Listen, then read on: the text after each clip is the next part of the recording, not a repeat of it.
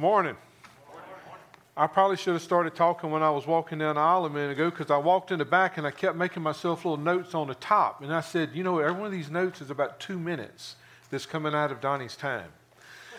And so uh, I am excited about today. Hopefully you had a good week. And um, if you look real close, you barely you can see there's water in the baptistry. In a 10:30 service, we have the opportunity to baptize a young couple. Last week we baptized a mother and a young adult son. This week we're baptizing a husband and a wife. And they was real clear. They said, we, we need to do this because we want to raise our children in a church to where they grow up with friends in church and stuff and, and be active and learn the Bible and stuff like that. So that's been a real fun journey for me to be able to walk with them and to be able to baptize them this morning at 1030.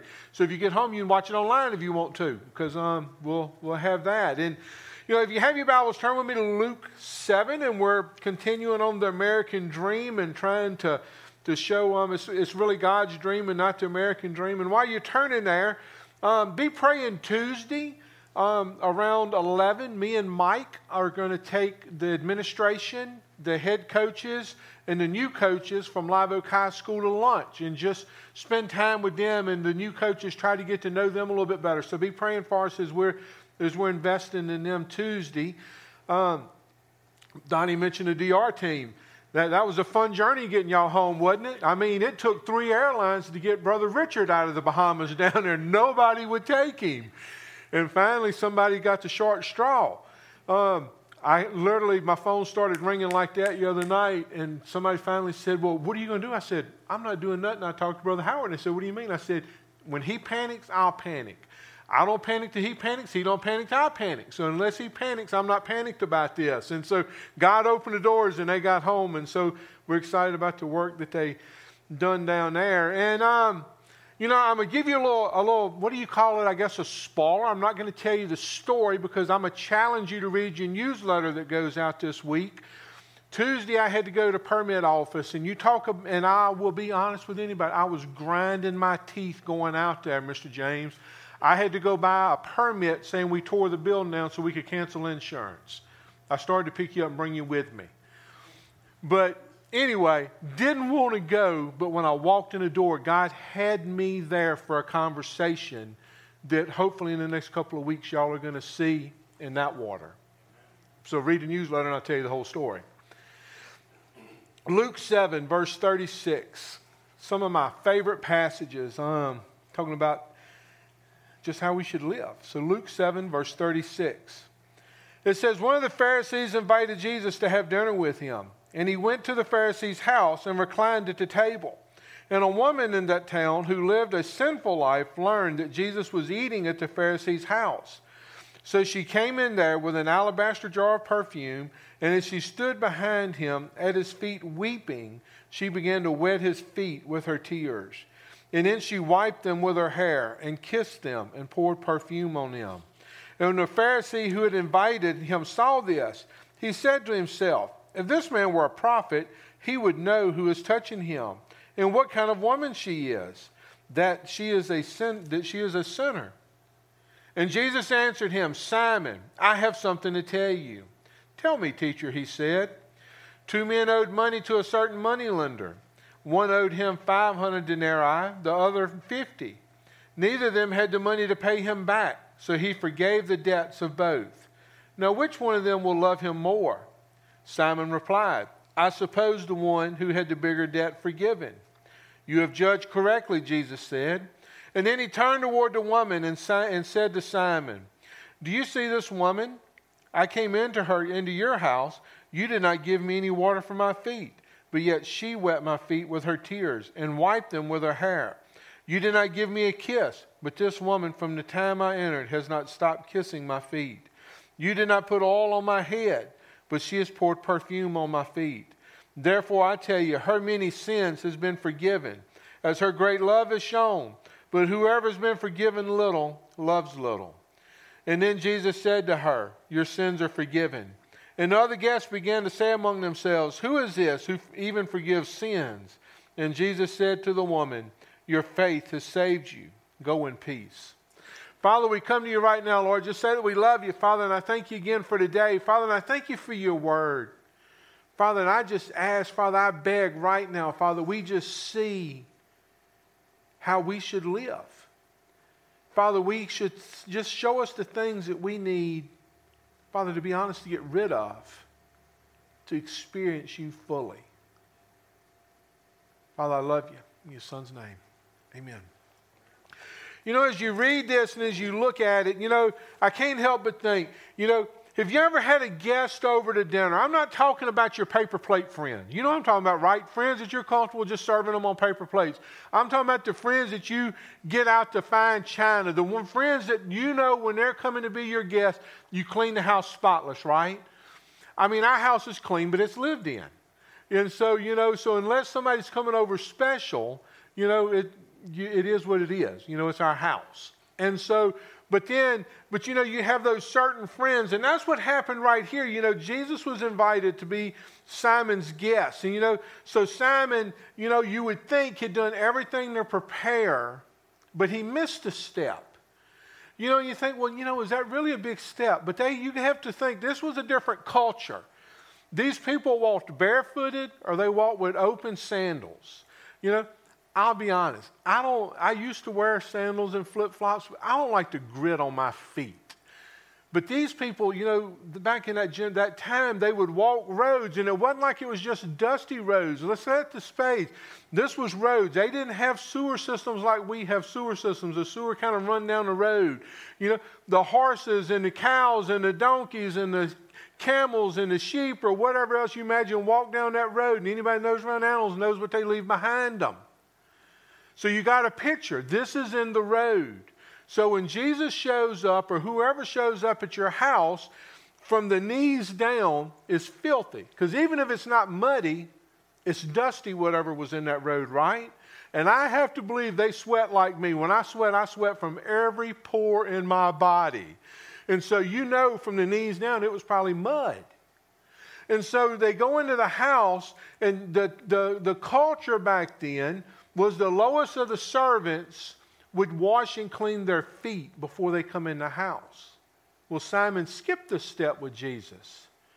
And so this lady comes in to see Jesus, and she immediately, just from her tears, can you imagine crying that much that your tears is wetting the feet?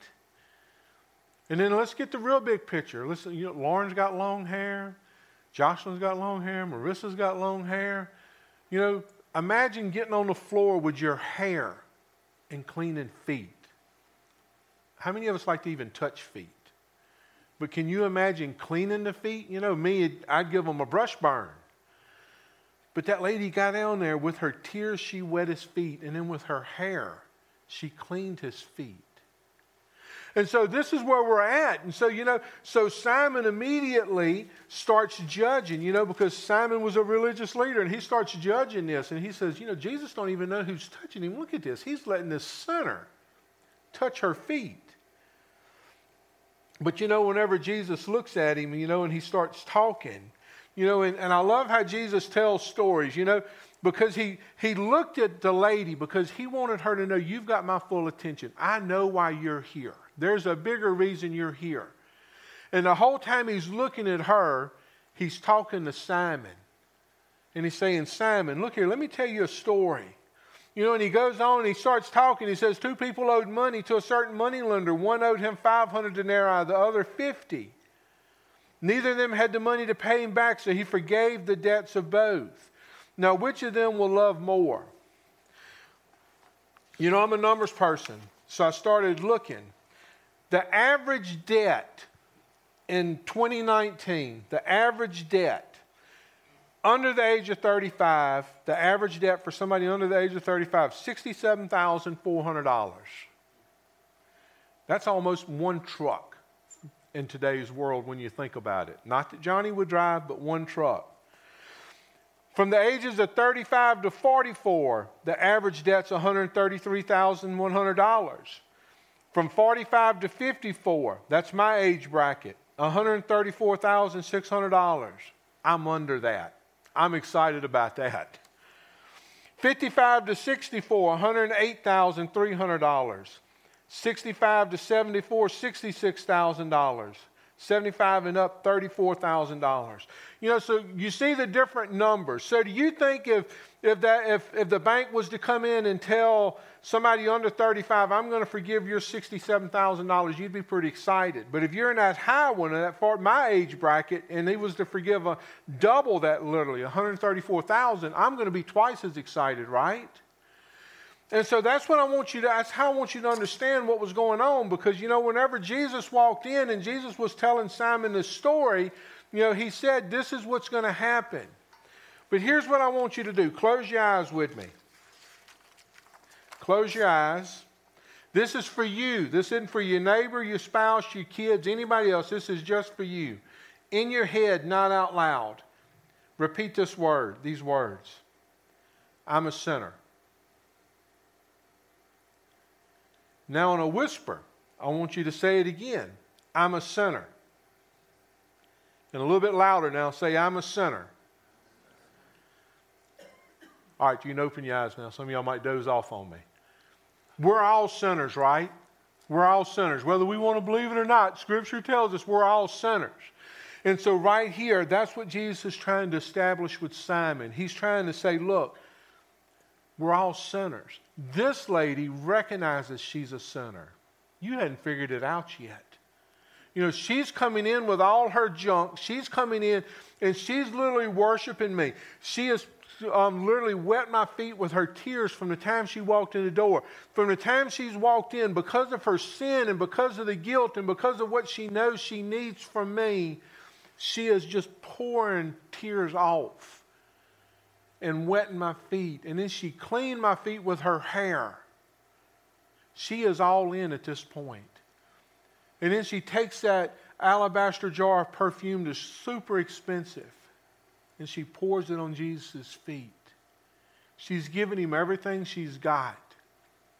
And Simon's sitting there judging her, thinking, Jesus don't even know what he's got touching him.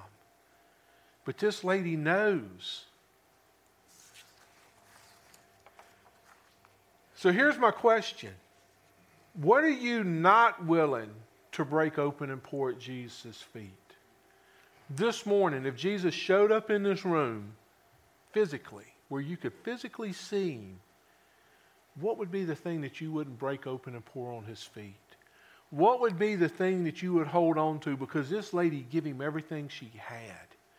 I mean, physically, she lowered herself to the lowest slave, below the lowest slave, and was all in. What are we not willing to break open? What are we too proud to humble ourselves and wipe them with? What's the thing that we're just, I'm not all in, Jesus. I'm going to hold on to this.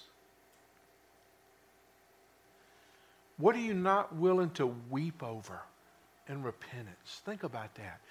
This lady come in weeping because of her sin. This lady come in, you know, she, she come in weeping. She come in and she took her hair, you know, and I would have to think that's a big deal back then, even today. And she took her hair and she cleaned Jesus' feet because she was weeping over her sins. And then she broke open the most cherished, expensive thing she had and give it to him. See, because what we have to realize, Jesus died on a cross for all of our sin, not part of our sin. And this thing called the American dream, you know, it distorts Christianity when you really get honest about it. Because it says you've got to do this, this, this, and this. And when you've accomplished all this, then you've succeeded in the American dream. And a lot of those things, when you start looking at this, this, and this, and we can all we can fill it in, it moves us further away from God because it gets us more self-sufficient and not God, dependent on God. And you know what my fear is? My fear is that we invite Jesus in to be our house guest, and we're almost like Simon. We don't give him complete everything that's involved in our house. We don't give him the keys to our house. You know, we don't give him the best of our house. We invite him in and say, you're going to eat off these plates, but then you go. And I'm not investing in you. because God wants us to surrender. God wants all of us. He wants every part about us. You know, the woman in this story, she wasn't trying to buy her forgiveness with that perfume. She was just trying to give Jesus everything. She wanted to be to the point where when Jesus saw this, he's saying, This woman is all in. This woman's willing to sacrifice everything she's got to experience my love. And too many times we hold on to what we don't want to break open at his feet. We hold on to the thing that, you know, that we won't humble ourselves, that we have too much pride in ourselves to say, you know something, God, I'm not going to get on my knees at your feet. God, I'm not going to give up on this. God, I'll give you everything I got. God, I'll give you 98% of my life, but this 2%, it's mine, buddy. And a lot of times we do that without even realizing what we're doing, and that's not what He wants. You know, so, you know, for me, you know, whenever you start looking, we're 20 weeks into this pandemic right now. 20 weeks. I can remember as a staff, we started talking when all this, a month. You know, a month, we'll be back to normal. I don't know what normal is going to be anymore. I really don't. But here's my question Let's go back to those three questions. Maybe this last 20 weeks is to get our focus back on God. Think about that. What if God just put us into place for the last 20 weeks to where we could focus on Him and Him only?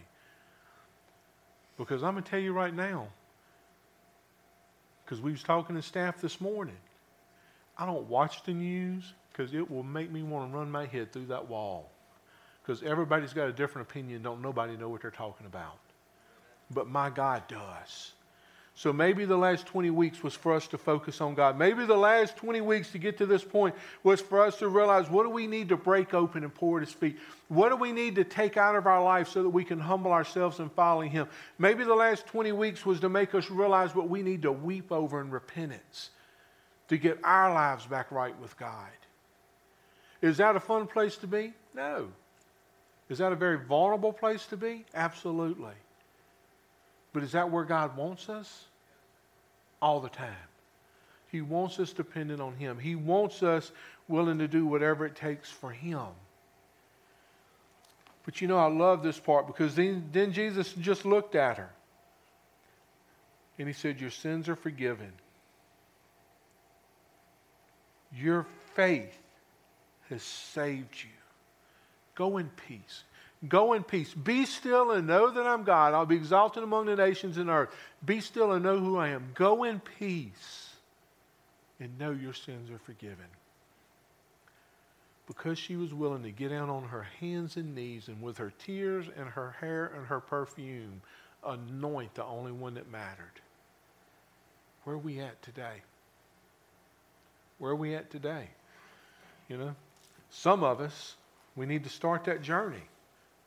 Some of us need to humble ourselves, and the jar that we need to break open is our lives. And we say, God, I need to make you number one in my life. God, I need to ask you for forgiveness and make you the Lord of my life. For some of us, that jar we need to break open is to make Live Oak our home. For some of us, that jar we need to break open is to walk into that water like Daniel and Kelsey Ramberger is going to do at 10:30 this morning, and say, God, I'm being obedient because that's what you've called me to do. Father, we come to you right now, Lord, just to say that we love you. Father, and I thank you for today. Father, I thank you for your word. Father, just how clear it is. Father, I ask today, Father, we see in our hearts only the way that you can show us, Father, and what jars do we need to break open in our lives, Father, so that we can humble ourselves at your feet. Father, show us the things that we need to be weeping over to get out of our life.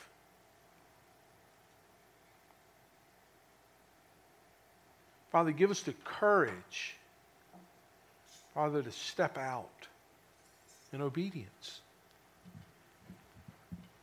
Father, I thank you for this day. Father, we love you. Father, we love you. In your son's name.